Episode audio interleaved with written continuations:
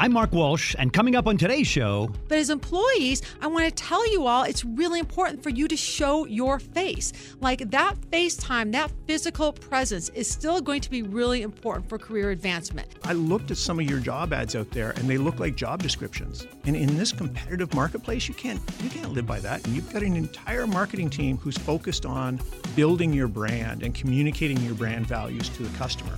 Why aren't you doing the same thing to your employees? Welcome to What's Working in Washington on Federal News Network and streaming as a podcast. It's What's Working in Washington. I'm your host, Mark Walsh. Here's two conversations we think you'll enjoy comparing and contrasting to each other about the future of work. First, Mary Abbajay. She is the CEO of CareerStone Group, talking about what it's like in the new workplace of post COVID no cubicles, no offices, with presence bias. What does it mean to not see your boss? And then we talk with Stefan Midford with a company called Capango, who finds people and gets people to serve in restaurants and retail. Yeah, it's your first job. What does it mean when retail and restaurants don't recover in the way they used to, or working in a retail environment or a restaurant environment with a mask on 24 7 is different than the old days? What does it mean to have a career? So, Mary and Stefan combined are going to be entertaining and informative to you here on What's Working in Washington. Here are our conversations. You're author of a book called Managing Up How to Succeed with Any Type of Boss. Tell us what was the aha moment that made you sit down and do that book? I work with organizations, leaders, teams, and for years I kept hearing people complain about their boss and yeah. at the same time their bosses are complaining about them. And i'm thinking people can you just have a conversation? It doesn't have you don't have to let a difficult boss get in the way of your career success. So i got tired of seeing people just complain about their boss so i decided to give them some tools and strategies to be successful. I, I think there's probably a couple of chapters about this is unsolvable i should leave right? Yeah i have a whole chapter that says it's okay to quit and really telling people it's okay to quit. Like you've got to put your career first and you've got to manage your career. And part of managing your career is managing those workplace relationships. And sometimes they work and sometimes they don't. Many would argue, and you're you're living it as a consultant and, and an author and all that. COVID has changed the relationship completely in yeah. all sorts of at the DNA level, at the executional level, at the productivity level, at the measurement level. So, what are some features of COVID that have changed what you would have written that book if you had to write it again today? Oh, well, some of the features that have changed is how managers manage. You know, yeah. what we knew before the pandemic was that many managers, middle managers, were a little bit averse to remote work. We see it in the government, we saw it in the private sector. They didn't necessarily trust people to actually work while they were remote. Then, of course, everybody went remote, and suddenly these managers had to figure out how to manage remotely. So, in some cases, some managers were really good at it. In other cases, not so much. And let's be honest, not every manager is good at being a manager. So, and now when we're going into hybrid, baby, that's a whole new animal. Well, it's funny because I worked for the federal government for a glorious year and a half under the Obama administration as a political appointee. And as you know, AWS, right? Alternative yep. work schedules. You've probably heard that letter, those letters a few times. But it was interesting to see those people that frankly had, and this is not a sermon, but they had established trust with management to go home and and be productive. And others had not established yep. that level of trust, which made AWS in some ways a threat to some managers because they knew they couldn't rely on some of the folks. Absolutely. And AWS, it was it wasn't it wasn't distributed evenly, right? Some agencies really embraced it others not so much. Exactly. And you know, you had to in many agencies you had to actually apply for it. You had to prove yourself that you were reliable enough to do it. So I think that I think and the government by the way, I think was way ahead of the private sector prior to the pandemic Agreed. in terms of remote work. Most people don't realize that, but they were, especially certain civilian agencies. Uh, and I think the pandemic really for good. The silver lining is I think it really did hasten and kind of prove the uh, success that remote work can be. Well, one of my colleagues in another agency, not the one I was with, uh, had to remind one of his, uh, bunch of the teammates, that the W in AWS stood for work. uh, because sometimes it was it was an it was a, it was a vacation. Well, you know, you're right, and that's the problem with when a few people ab- d- abuse the system, the work part, when they use the remote. Bad apples. Bad apples. But then, if a manager's already a little bit like ah uh, hesitant around them, and then one out of twenty people on their team uh, actually decides to use their day to get mani pedis, you know, that's going to ruin it for everybody. It's really important that we all get on the same page in our organizations and in our teams about what it's going to look like. What flies, what doesn't, and really getting clear around expectations, needs, wants. If a couple of people or there's a couple of bad situations, then you don't want your employer to blow the whistle and say, okay, everybody, everybody back in the pool. This right. doesn't work. The word hybrid is being interpreted by many corporations and entities differently. One way that I think uh, strikes me as kind of the worst possible outcome is these sort of wonderful Wednesdays where everybody comes back in for one or two days. Then you have to have all the office space and all the facilities to handle everybody who you, you, work for for those one or two days, which makes the other five days completely fallow. Are you seeing that being tried and failing? Yeah, so what we're seeing is that organizations are kind of winging it. And, you know, one of the first things I recommend to leaders to think about with hybrid is to be really clear on what model you are using and the why. You know, and there is a spectrum of choice that you can give people. And I think organizations need to look at this as more of an organizational change and an organizational experiment. Because I agree with you, just making everybody come in for these wild Wednesdays might work for organization A, but it may not work for organization B. And it depends on what else you are doing in that organization. It's a really tricky thing to choose the right model.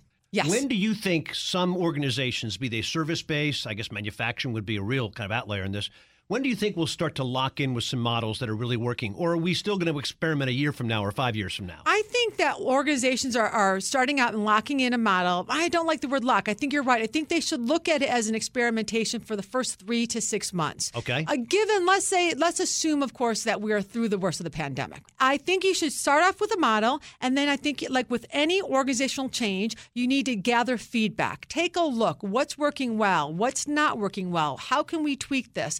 Uh, really seek feedback from your employees, seek feedback from your customers and your clients, and then tweak along the edges. But I think you also want to make it clear to your employees that you are experimenting, that the model we have now might change based on how successful we find it for employee engagement, for our culture, for things like that.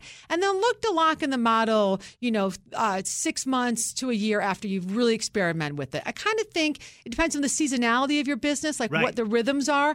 But I wouldn't lock in anything right now. And do not tell your people it's locked in in case you have to change it. The other models that I'm seeing sometimes work and sometimes fail really flow into the type of organization. Yes. I have friends at investment banks. Investment banks, as you know, team oriented, project oriented to transaction, then the team breaks up and other teams form, or movie making or yeah. entertainment, stuff like that. Uh, as opposed to a very rote organization that has teams doing the exact same thing with each, with each other what are you seeing in flavor uh, flavors of flexibility in that that that that secondary um, model, where people that are very used to being together five days a week? There must be some real struggle there. Well, there's definitely some struggle. So I got a couple of things to say on this. One is that uh, people there's three basic personas right in the workplace you have your office cravers uh, and these office are pe- cravers? cravers yeah Love like it. office yeah. cravers and they want to be in the physical office in the physical workplace uh, they want to be with people they want to see people and these are people that might be um, might be because they're raging extroverts or they hate where they live or right, right, or right. they want to just command and control they need to see you to know you're working and we're, research shows that there's about 10 to 15 percent of those people in the workforce and they're usually sitting at the top. They're your CEOs, and they're quite often they're your bankers as well. Then you've got another uh, section of people that are called the mixers, and these are people that want to work in the physical office sometimes and remotely sometimes. But they want to mix it up. They still want the human physical interactions, but they don't want to come to the office every day. And that's like 70% of the people right now, 70, 75%. And then you have your people where we call the home dwellers. And this is about 15% of your population. And these are the folks that see no reason to ever come into a physical workplace ever again. Mm-hmm. They want to work remotely. So organizations have to manage all these different personas. And as you know, there's a war for talent out there right now. So finding the right model, because in every organization, whether you're a bank or whether you're manufacturing, although it's hard for them to work remotely, yeah. you're going to have to try to find a model that fits these people. Commercial real estate.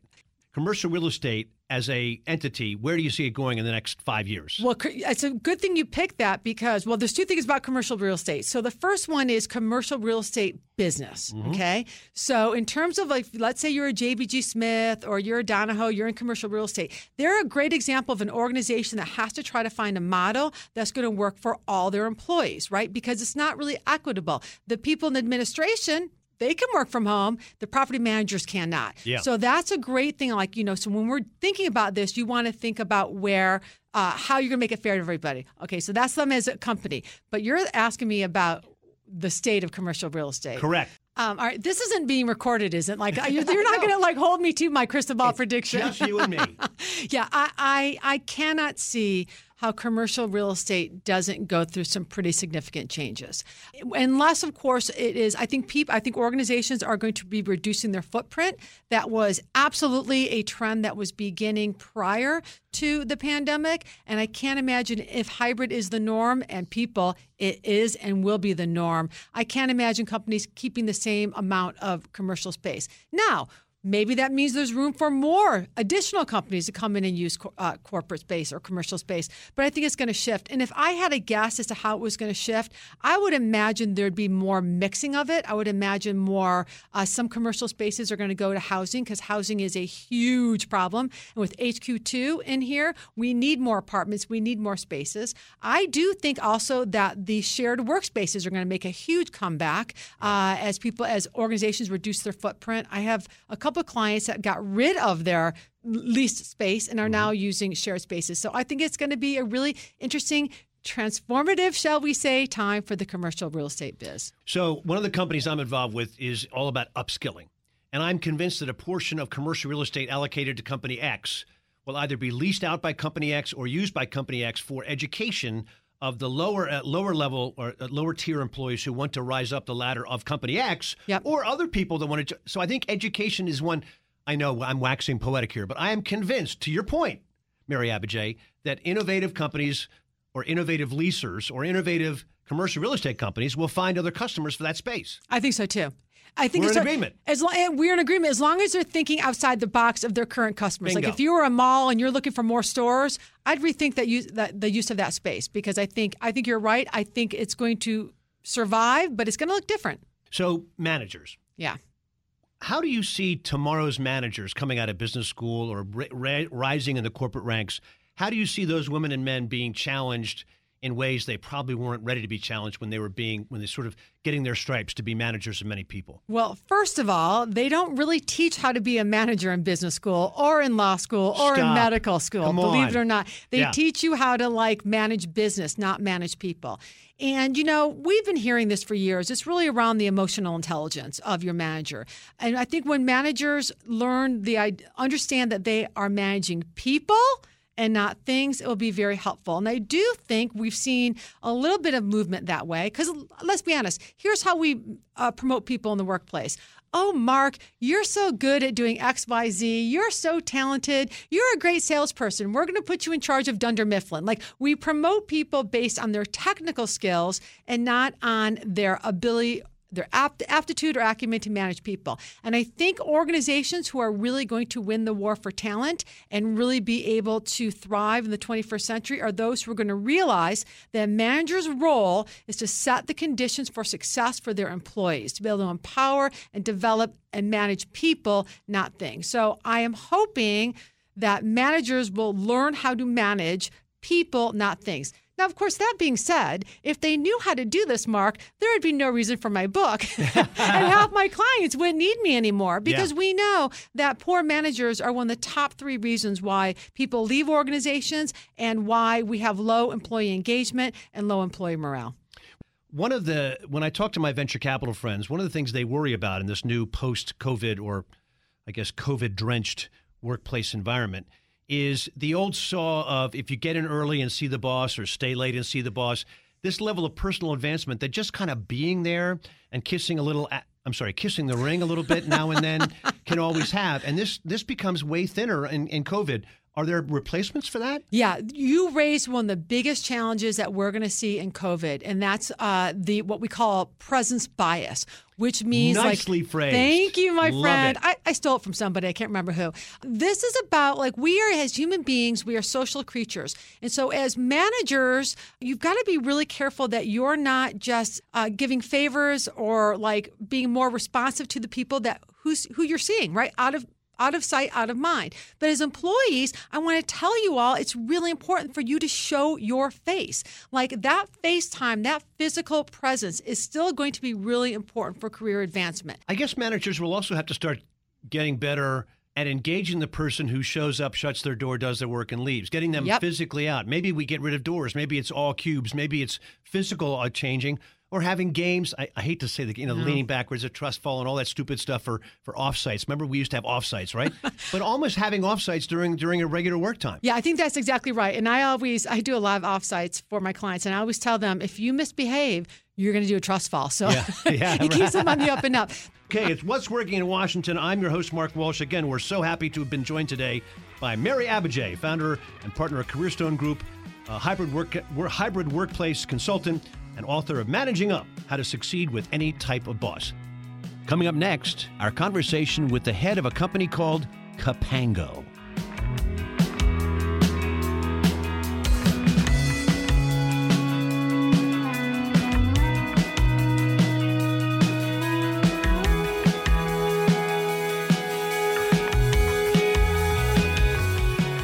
So, welcome to the show, sir.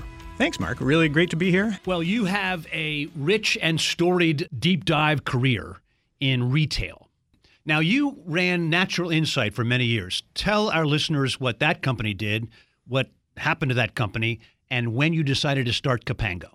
Yeah, Natural Insight um, is a technology platform that allows retail workers that are third parties or brand representatives to get work assignments in a store. So think of it almost like an Uber for retail workers. So Nice. if you walked into a Best Buy store and ran into that Canon rep or the Intel rep or the Samsung rep or the Sony rep, it's very likely they used our platform to find a work assignment, know where they were supposed to go, and know what they were supposed to do. So we ran that company for, um, gosh, more than 15 years, founded it and run it and grew that platform. We were being used worldwide in a half a dozen languages in about 80 countries to support the retail environment. And one of the things I learned in going out and talking with our clients, you know, you always do that as a CEO, right? What's going on in your business? How can I help you? How can I sell you more? Um, they, they were all saying to me, look, I can manage my workers in your platform. My challenge is finding workers. And, and remember, that was back in 2017, 18. Retail already had a problem finding workers well before COVID ever happened. Finding workers, finding qualified workers, finding workers that were loyal, all the above? It's it's all the above, right? So it's it's certainly the recruiters told us they one didn't have enough volume of workers and two didn't have enough qualified workers. Um, if you think about retail, especially, and, and we do work with restaurants now as well, both of those industries tend to be first job. For a lot of us, that's our introduction to work. That has been changing a little bit as younger adults are more professionally inclined and not doing that as much. There are certainly is a lot of retired people who use retail, uh, especially for that second income or that little bit of keep me busy or a few bucks on the side kind of income, and that's changing as well. So the reason we started the company when we had Natural Insight, we were helping these retail employees with their work assignments, and their employers are saying, I can't find people. We looked at the industry and decided that there was an opportunity. There's certainly the big players out there that everybody knows that are advertising for jobs. What we didn't see was retail focused or restaurant focused hourly labor. And then what we saw a lot of was they were focused on the ad strategy. How can I get my ad in front of people? They weren't focused on how do I change the way somebody gets hired. And we felt like it was really important to say, let's be industry specific. Let's look at the way hourly labor thinks about the problem and how we can solve it for them better. And let's create a different way of doing that makes it more efficient. I noticed that you guys have a, a resume service, effectively, CV. Or, or what made you decide to do that? Because I would argue, clearly I'm wrong, that if I'm applying for a job at fill in name of food franchisee here, I wouldn't need a resume. Uh, so you would have made the same mistake we made. Yeah. because that's exactly what we did. Our first tagline when we did our first marketing to our beta customers was no resumes, just jobs. We don't have a place to put a resume in our platform for a couple of reasons. One, because it is such an entry level type opportunity for so many people, um, they don't have a good resume to begin with. Two, their hourly labor is a server at a restaurant or a salesperson at a store, they're not good at writing resumes, and the mm-hmm. resume doesn't reflect their passions and what they can do and how they can contribute to the employer. So we said, let's not have them there. We'll collect the data and we'll give the employer the data. The job seekers loved it, absolutely loved it, all in. The employers, this is great. Where's the resume? And after six months of sort of banging our head against that wall, we said, look, we're not moving the bar here. They're not accepting this new strategy. So we then modified it and said, okay, job seeker, still same for you. The difference is now there's a button. You can press that button and we'll generate your resume for you. Now it's industry specific, it's laid out in a consistent format, it's professional, and it has the right information an employer wants to hire for retail or restaurants. So what we did was we treated it almost like a dating app. Huh. So think of a dating app where essentially you're going in and you're saying, I'm going to register. We're just going to ask 18 very quick questions. You almost don't even know it's 18 questions. You flip through them very, very quickly. They're quick, punch a yeah. button kind of questions. We can get better data than you can get off of any other job site because we worked with well over 100 employers to help us understand what decisions do they have um, based on the data. Now, one of the things that we did when we think about the dating app, we looked at the questions and started to segment them. And we came up with this strategy of, well, why do you hire somebody? I hire somebody because they bring two things to me they bring powers and passions. Mm-hmm. Powers, I've got two years of college. I can lift 50 pounds. I've got a car. I can drive to different places.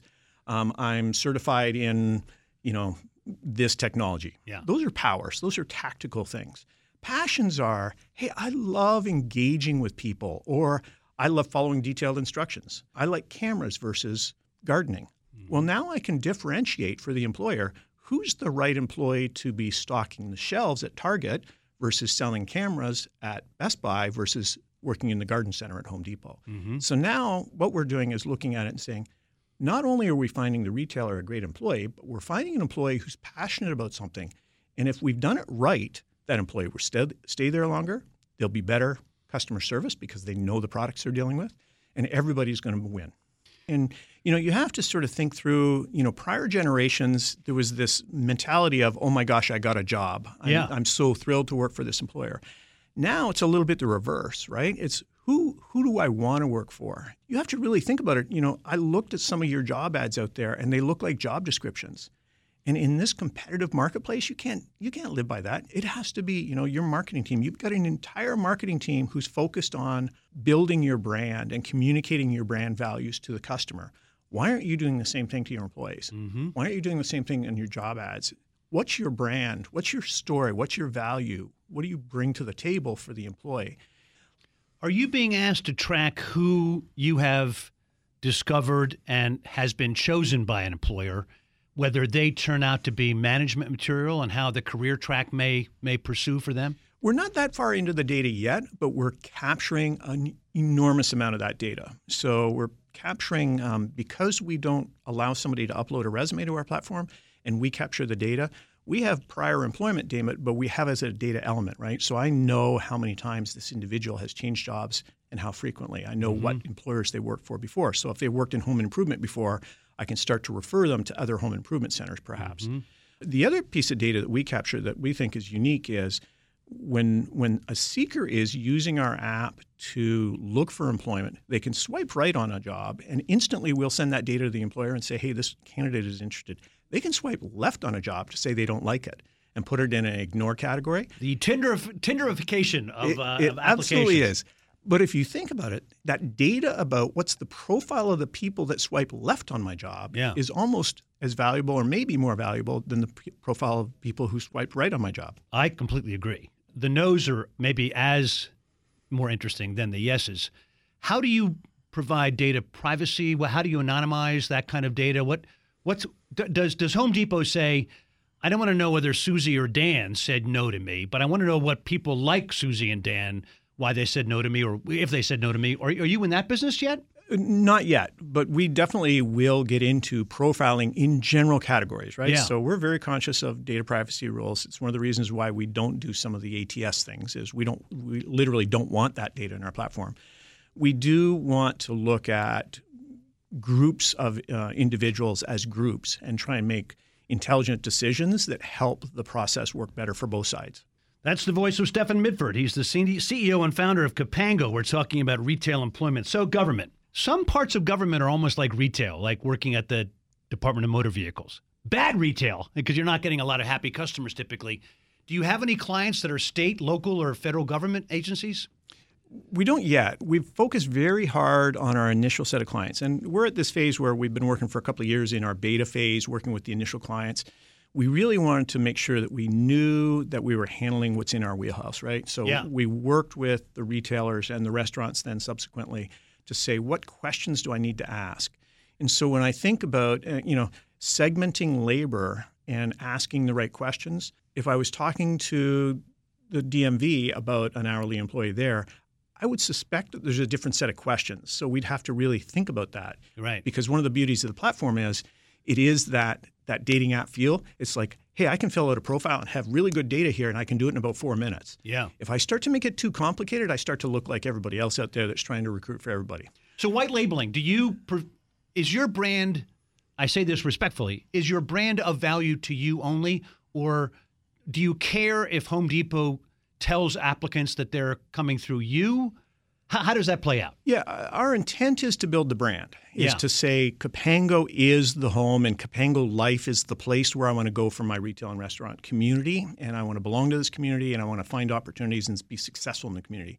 That's why we're bringing things in like the blog posts and certifications and other things. So it's not just a job board, it's part of me belonging to a community. Um, we have been talking to a couple of economic development agencies that say, for instance, um, if I'm running a resort town on the coast and I'm trying to get employees for the summer, that's a challenge. We might work with them to do some kind of QR code program where we roll out Capango to everybody in the community I like it. um, and try and see if we can create uh, momentum through a community group effort. Well, you've been around this block a few times, as have I, and and I think it's it sounds like you're heading to that cycle of excellence where you get smarter about what kind of branding the employer needs to do to get the kind of applicants they want. To your point earlier about social impact and aspirational values and all that stuff, which, as you said earlier, didn't used to nobody used to care about that at all. Right, right. Now they're going to, and you may, you may, you may. I'll, I'll bet. I'll make a prediction here, sir. Uh, since you're the guest, that you have a real value in that that stuff alone. So, congratulations on Capango. Thanks for being our guest today. It's Stefan Midford, everybody. I really appreciate your being on What's Working in Washington. Thanks very much, Mark. I love being here and, and love answering the questions. The team behind What's Working in Washington is a great group. The executive producer and editor is Tracy Madigan. Online content, Anna DeGraff. And that theme music you enjoy, performed by the Sunbathers. You've been listening to What's Working in Washington on Federal News Network and streaming as a podcast.